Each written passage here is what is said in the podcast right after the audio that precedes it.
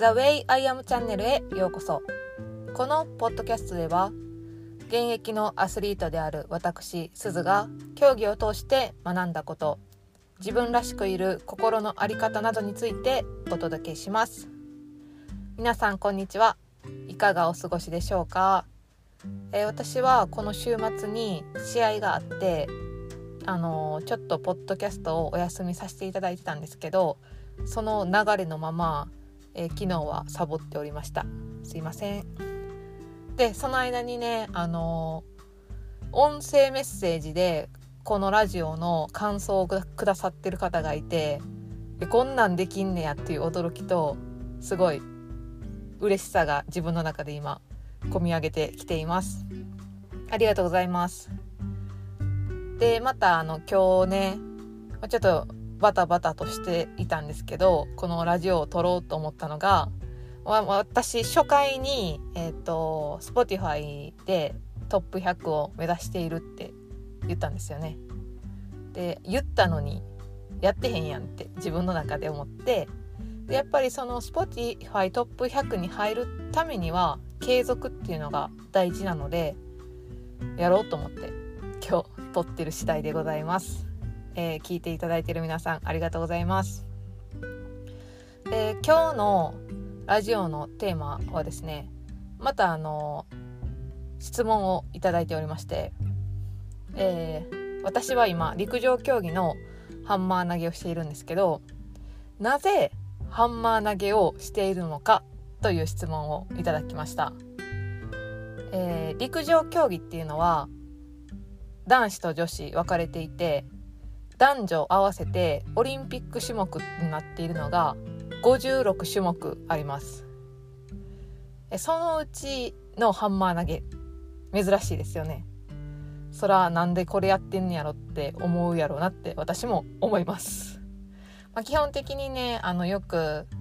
こう「あなんかスポーツやってるんですか?」とか聞かれるんですよ。まあ、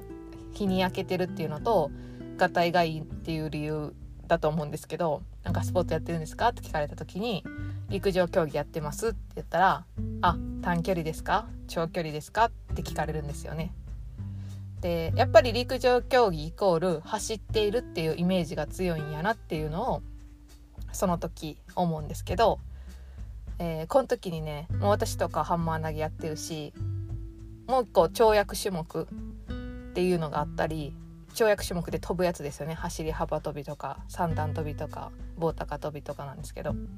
あともう一個競歩っていうのもあるんで陸上競技の中では走る飛ぶ投げる歩くっていうのがあるんですよ。なので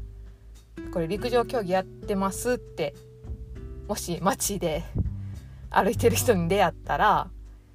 短距離ですか？長距離ですか？っていう質問よりあ走る飛ぶ投げる歩くのどれなんですかって聞いてくれたら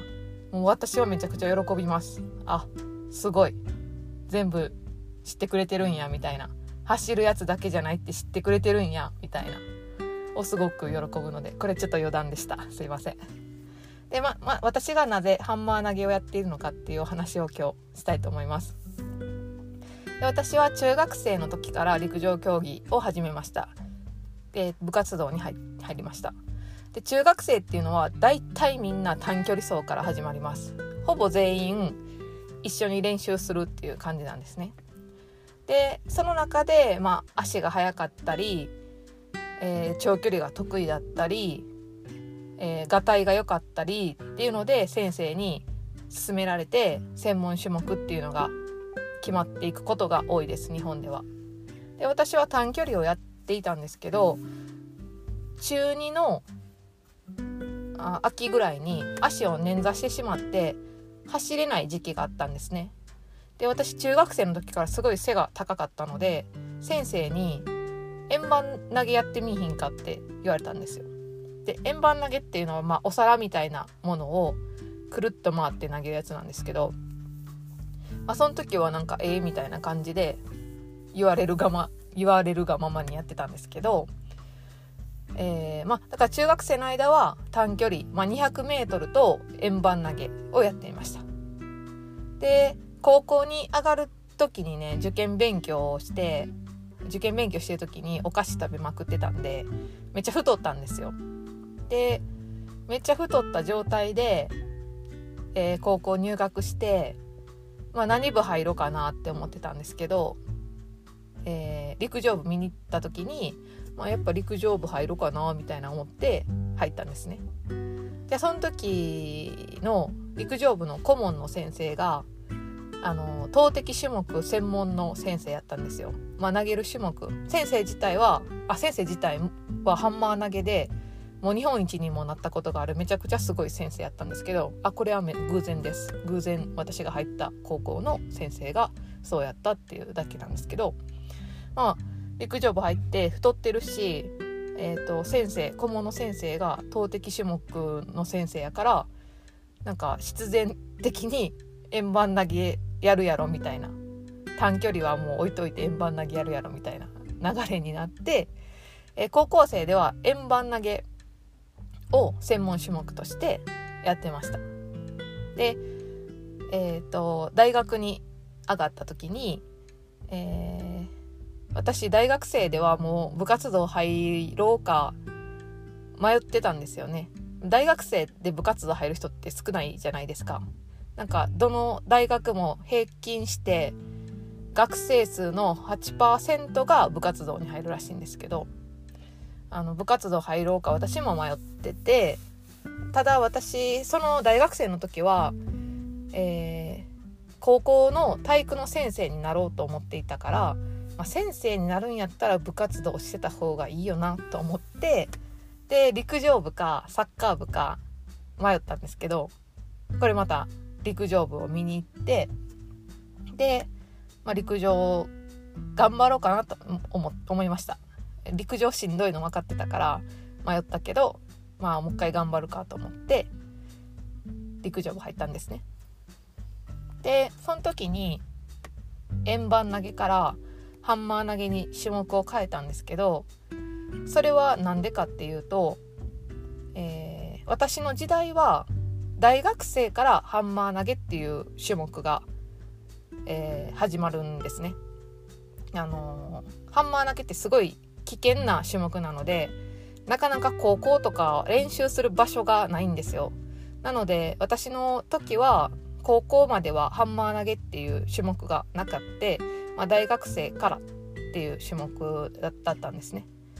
でまあそれって、えーと、人口ハンマー投げ人口が少ないっていうことなので、まあ、トップも目指しやすい、えーとみんなのスタートする位置が一緒やから成長速度も似てるからこれまたトップを目指しやすいっていう理由とあと高校の時の先生にハンマーやったら円盤伸びるよって言われて、まあ、当時は円盤投げ選手っていうなんか誇りみたいなのもあったんであじゃあハンマー投げやってみようって思ってハンマー投げを始めました。じゃあえっ、ー、ともうどんどんハンマー投げの記録が伸びていってで日本で、学生でトップレベルのとこまで来たので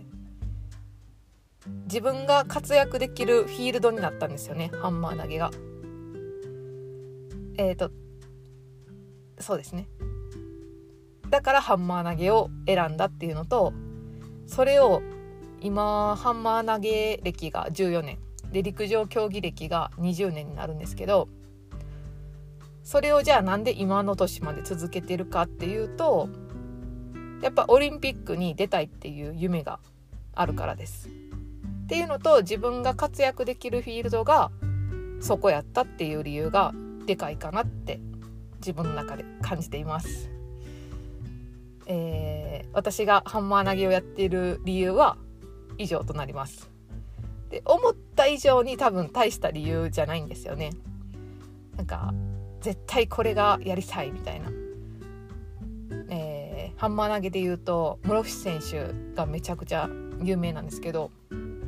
室伏選手に憧れて絶対これがやりたいと思った。っ